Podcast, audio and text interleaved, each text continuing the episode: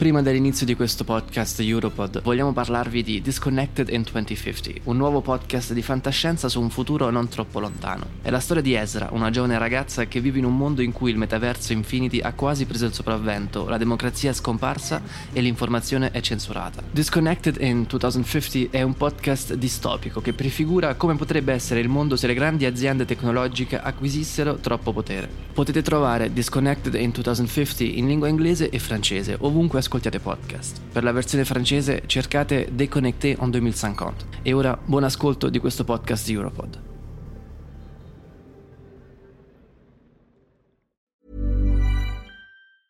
There's never been a faster or easier way to start your weight loss journey than with PlushCare.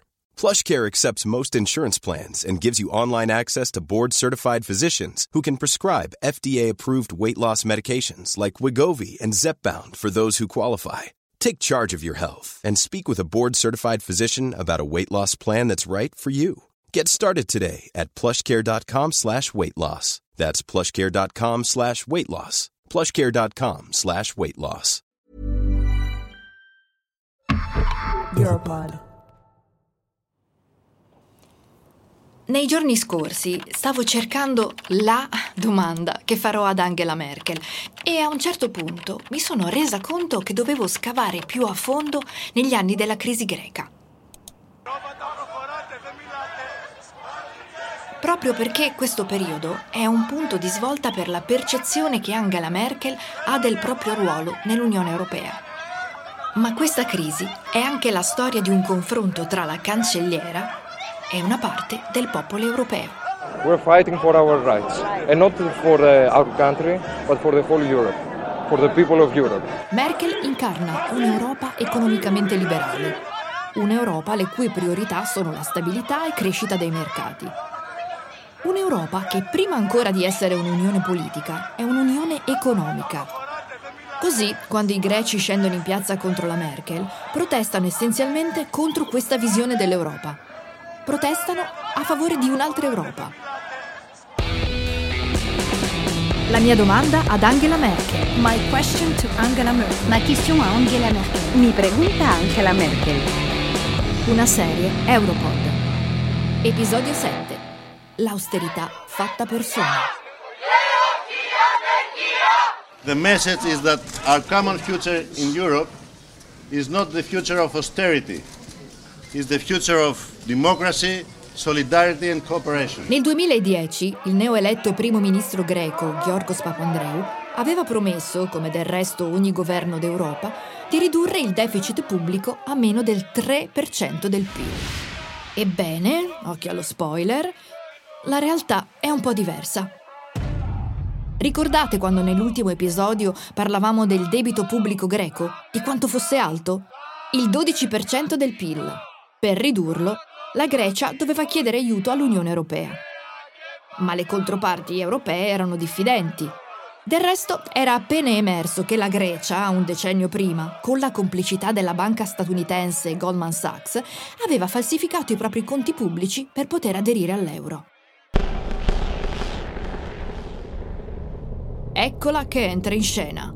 La Troica. Un losco nome russo che si è fatto strada nei dizionari europei, sinonimo di austerity, tensione sociale e disperazione politica. Ogni volta che vi capita di sentire la parola Troica, pensate nell'ordine la BCE, la Banca Centrale Europea, l'FMI, il Fondo Monetario Internazionale e infine la Commissione Europea. La Troica, rappresentata da questi tre soggetti, ha la responsabilità di trovare una soluzione, una soluzione comune per aiutare la Grecia che viene concordata il 2 maggio del 2010. Pare però esserci un problema. Ogni paese ha prestato una certa quantità di denaro, il che significa che ciascuno si assume la piena responsabilità dei rischi connessi ai prestiti. Ecco, questo comporta un problema ancora più grosso.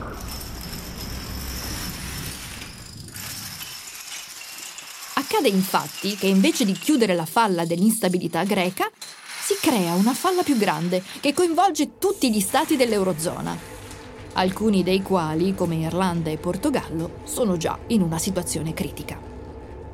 Tutto ciò crea nuove tensioni sui mercati. Nei giorni seguenti, specialmente il 6 maggio, i mercati finanziari non credono che questa soluzione possa funzionare. Siamo sull'orlo di un nuovo crollo finanziario. I leader europei hanno solo 72 ore per scongiurarlo. Ma Angela Merkel traccheggia. Pare comprendere la gravità della situazione e ciò nonostante rifiuta il piano che le è stato messo sul tavolo, un piano di salvataggio da 60 miliardi di euro. L'atmosfera è tesa. I ministri e i leader europei stanno negoziando a Bruxelles o al telefono. La cancelliera tedesca è di fronte a un dilemma, è riluttante ad accettare. Anche il suo partito e l'opinione pubblica tedesca sono scettici. Ma d'altra parte, se la situazione non migliora e diventa anzi ingestibile, allora altro che 60 miliardi di euro. Non basteranno a stabilizzare i mercati e a salvare la moneta europea. Angela sembra voler attendere fino all'ultimo e sta facendo saltare i nervi a tutti. Ecco però che accade qualcosa di inaspettato. Si trova a Mosca. In programma c'è un vertice con i presidenti di Russia e Cina. Questi esprimono le loro preoccupazioni riguardo la situazione europea. A fine giornata, Merkel chiama Sarkozy e il presidente americano Barack Obama. Tutti e tre sono d'accordo sulla necessità di un fondo europeo comune, ma non un fondo da 60 miliardi. Hanno in mente un nuovo budget, un budget molto più grande, di ben 750 miliardi. State per ascoltare Jean-Claude Juncker, all'epoca presidente della Commissione europea. Il y avait là, euh, chez elle, Posso dire di aver assistito alla nascita del suo sentimento europeo. Certo, aveva ancora dei dubbi e non era l'unica, ne avevo anch'io. Alla fine però ha compreso che se non avessimo salvato la Grecia sarebbe stato l'inizio della fine per tutti noi. Fortunatamente, quando si è resa conto che il silenzio dell'Europa nei confronti della crisi greca avrebbe potuto minare e fare a pezzi l'Eurozona, ha cambiato idea. Heureusement. Merkel si è resa conto di qualcosa. Se la Grecia affonda, l'intera barca europea affonderà con lei. Ottobre 2011 al Bundestag. Se l'Europa non va bene, non va bene nemmeno la Germania. Questa è la sua dichiarazione d'apertura. Un concetto che ribadisce più e più volte. L'Europa rende la Germania più grande, più forte. L'economia tedesca dipende dalle sue esportazioni verso i paesi dell'Unione Europea. Ma senza la stabilità dell'Europa, anche la Germania rischia di saltare. Se l'euro fallisce, fallisce l'Europa, conclude. Come afferma Florence Autré, C'est-à-dire que pour elle, l'Europe, c'est Dal suo punto di vista, l'Europa non è un progetto, non è nemmeno un'idea. C'est ce qui est là maintenant, c'est la situation. È ciò che sta succedendo ora, è l'attuale situazione, è un grande mercato con istituzioni imperfette, relazioni di potere e tanto denaro da condividere. È tutta una serie di cose. C'est toute une série de choses. viene finalmente concesso un prestito alla Grecia, ma in realtà è più come una torta avvelenata. Giorgos Papandreou, il primo ministro greco, prende una decisione. Una decisione condivisa con gli altri leader del G20 riuniti a Cannes nel novembre del 2011. Il primo ministro è più che sicuro di ottenere il loro supporto. Ha intenzione di indire un referendum. Un referendum che chiederà ai greci se sono d'accordo o meno con il programma di riforme collegato al piano di finanziamento. L'eccesso di ottimismo e fiducia gli torna indietro come un boomerang. Viene completamente smontato dai leader europei. E la nostra Angie non è certo l'ultima della fila a indurlo a rinunciare all'idea del referendum. Gli dicono: Vuoi un referendum? Va bene, allora fai un referendum sulla permanenza della Grecia nell'euro. Ma il nostro piano non è negoziabile. Funziona. Papandreou annulla il referendum e si dimette da primo ministro. Riluttante da principio nei confronti della love story franco-tedesca, pare che adesso Merkel abbia cambiato idea. Il presidente Sarkozy è diventato il suo alleato chiave a Bruxelles. Hanno lavorato fianco a fianco per dissuadere Papandreou. Ben presto i due leader iniziano a dare l'impressione di essere una coppia di tiranni. Ribattezzati Mercosì, diventano il simbolo delle decisioni prese dall'alto, e confermano lo squilibrio strutturale nord-sud all'interno dell'Unione Europea. Non riguarda solamente la Grecia. Come dire, una moda passeggera. Se dico ad esempio Silvio Berlusconi? Eh, Berlusconi all'epoca era il bizzarro primo ministro italiano e presto sarebbe diventato un'altra vittima di Mercosì. Beh, diciamo che se l'è cercata. Berlusconi aveva insultato la Merkel in diverse occasioni e a quanto pare l'avrebbe chiamata una... Culona inchiavabile. Indirettamente, certo. Ma se non l'ha insultata a viso aperto, l'ha di fatto umiliata in più di un'occasione. Siamo nel 2009, a un vertice della Nato a Strasburgo, in Francia. Angela Merkel, in qualità di co-organizzatrice, fa gli onori di casa e accoglie gli altri leader su un tappeto rosso. Poi arriva Silvio Berlusconi, scende dall'auto, è al telefono e non riattacca per dieci minuti. Questo gesto verrà visto come un oltraggio diplomatico, oltre che di solenne scortesia. In seguito dichiarerà che era al telefono con il presidente turco Recep Tayyip Erdogan. Ma l'immagine di Angela Merkel, che è lì ad aspettare i comodi di Silvio Berlusconi, fu davvero imperdonabile. In quel momento anche l'Italia dipendeva da Germania e Francia per salvare la propria economia. Il debito pubblico italiano era alle stelle e Silvio Berlusconi la tirava per le lunghe sminuendo la gravità della situazione. Ma ride bene chi ride ultimo. Qu'avez-vous dit exactement à monsieur Berlusconi Est-ce que vous êtes rassuré après l'avoir entendu Facciamo un salto in avanti, all'ottobre del 2011. Notamment des agences de notation. Sentite questo silenzio imbarazzante e le risatine dei giornalisti? Merkel e Sarkozy si scambiano un'occhiata quando viene chiesto loro come sia andato l'incontro con il premier italiano. Un mese dopo, Berlusconi darà le dimissioni. E tutti sospettano che Merkel e Sarkozy gli abbiano dato una spintarella. Francia e Germania sono le potenze economiche d'Europa. La crisi finanziaria ha conferito loro un potere illimitato nell'Unione Europea. Un potere così forte da poter interferire negli affari interni dei paesi europei del Sud. E quando nel 2012 viene stilato il secondo piano di salvataggio per la Grecia, ecco che ritornano le misure di austerity draconiane. È così che siamo arrivati a questo punto. Nel 2013 in Grecia era pari al 27,5%. La pressione sul mercato immobiliare aveva sbattuto la gente fuori dalle proprie case. Il numero dei senza tetto aveva raggiunto in appena 5 anni picchi del 25% e 20.000 greci vivevano per strada. Come se non bastasse, lo Stato sociale greco era stato fatto a pezzi. La carenza di fondi aveva compromesso l'accesso alla salute e portato a tagli drastici delle pensioni. Il 4 aprile del 2012, un farmacista in pensione si spara in piazza Sintagma di fronte al Parlamento greco. Diventa subito un simbolo per i manifestanti. E nel corso delle proteste l'immagine della Merkel campeggia sugli striscioni. Viene raffigurata come un diavolo dalle corna rosse o persino con un paio di baffetti scuri stile Adolf Hitler. La folla greca intona in coro Frau Merkel, tornatene a casa. Dempsey è una nota giornalista e analista senior del centro studi Carnegie Europe. Merkel, Merkel avrebbe dovuto recarsi in Grecia. Erano immense le difficoltà che il popolo greco stava affrontando. Non sarebbe stato per nulla sbagliato se Merkel si fosse almeno presentata alla televisione greca o avesse visitato il paese.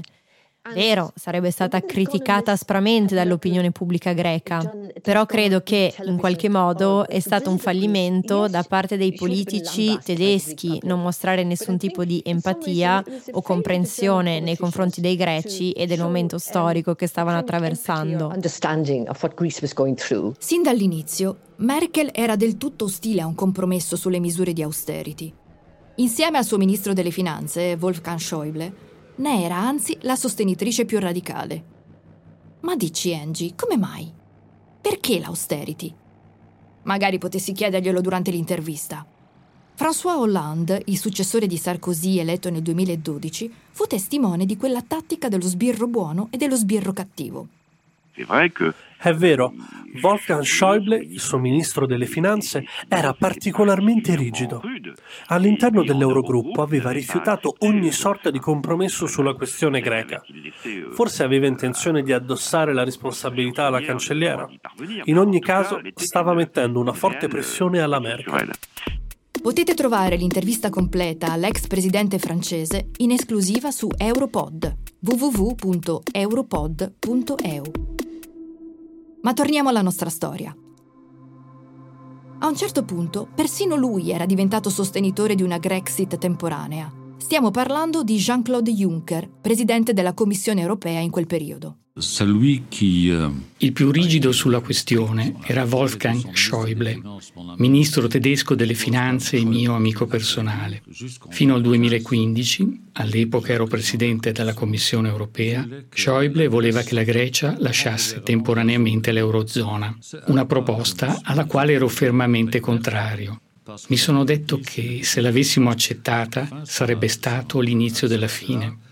La Grecia non sarebbe più rientrata nell'Eurozona perché non saremmo stati capaci di compiere gli sforzi necessari per convincere i tedeschi riluttanti. Alla fine, tuttavia, Wolfgang Schäuble rinunciò all'idea di escludere la Grecia. Angela Merkel, che inizialmente lo supportava, smise di farlo. Cessa de l'appuyer. Questa era ben lungi dall'essere una posizione condivisa tra i membri del governo tedesco. All'interno della coalizione di Merkel non tutti erano in linea con l'austerity imposta alla Grecia.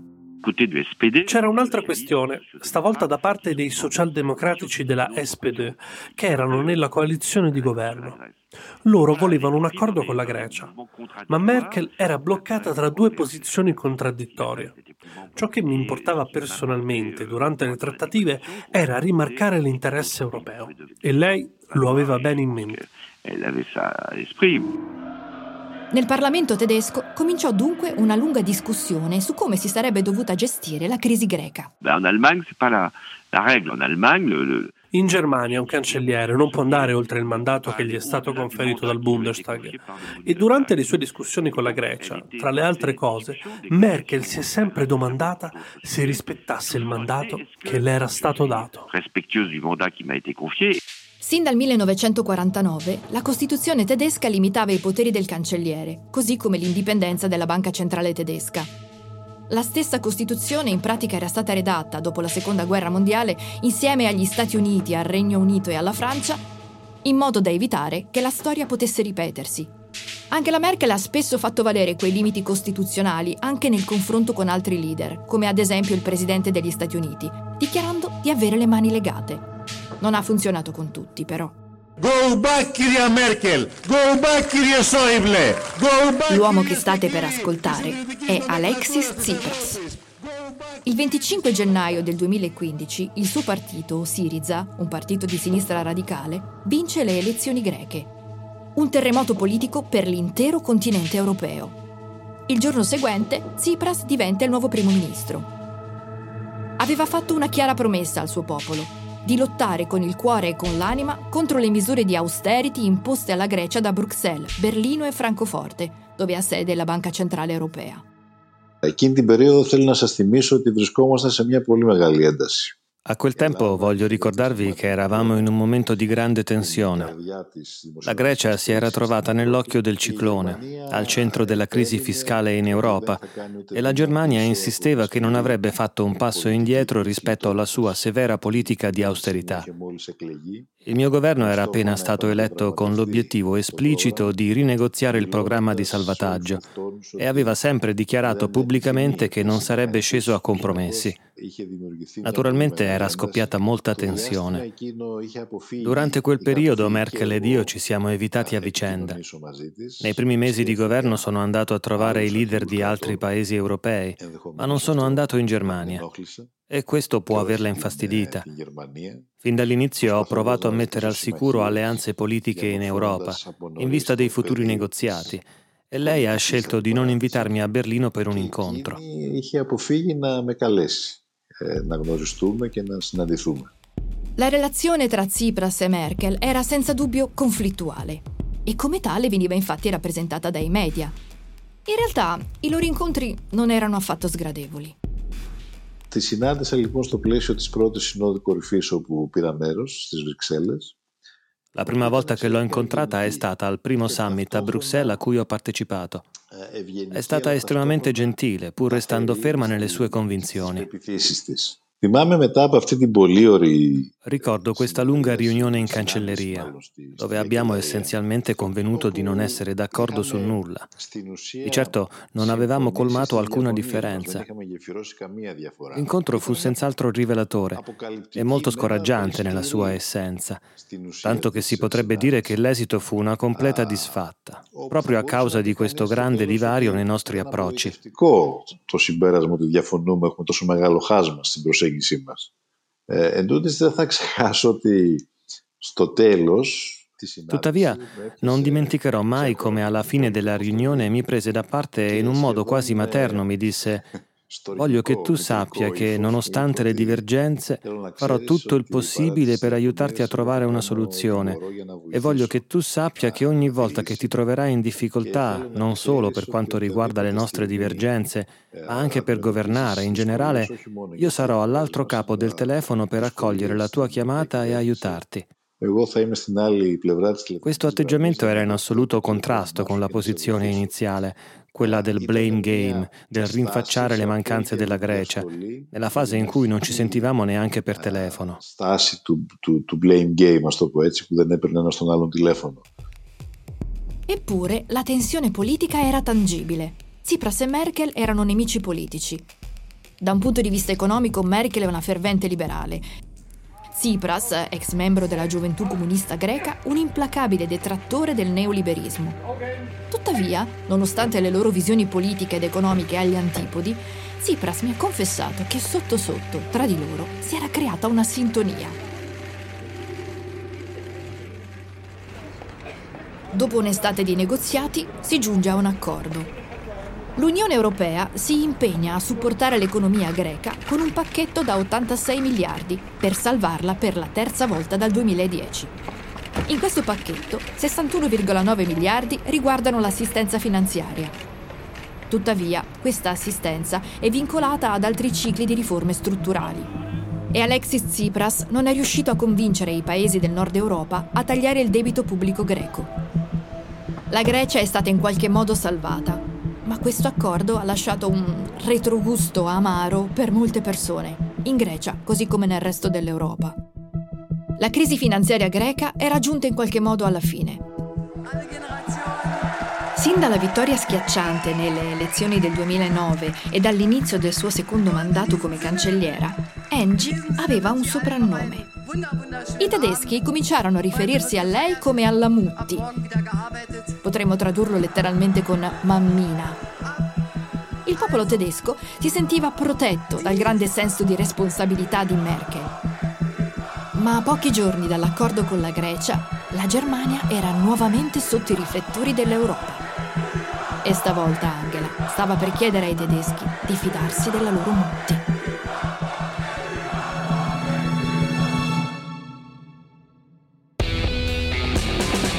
La mia domanda ad Angela Merkel. My question to Angela Merkel. Ma question a Angela Merkel. Mi pregunta Angela Merkel. Una serie Europod.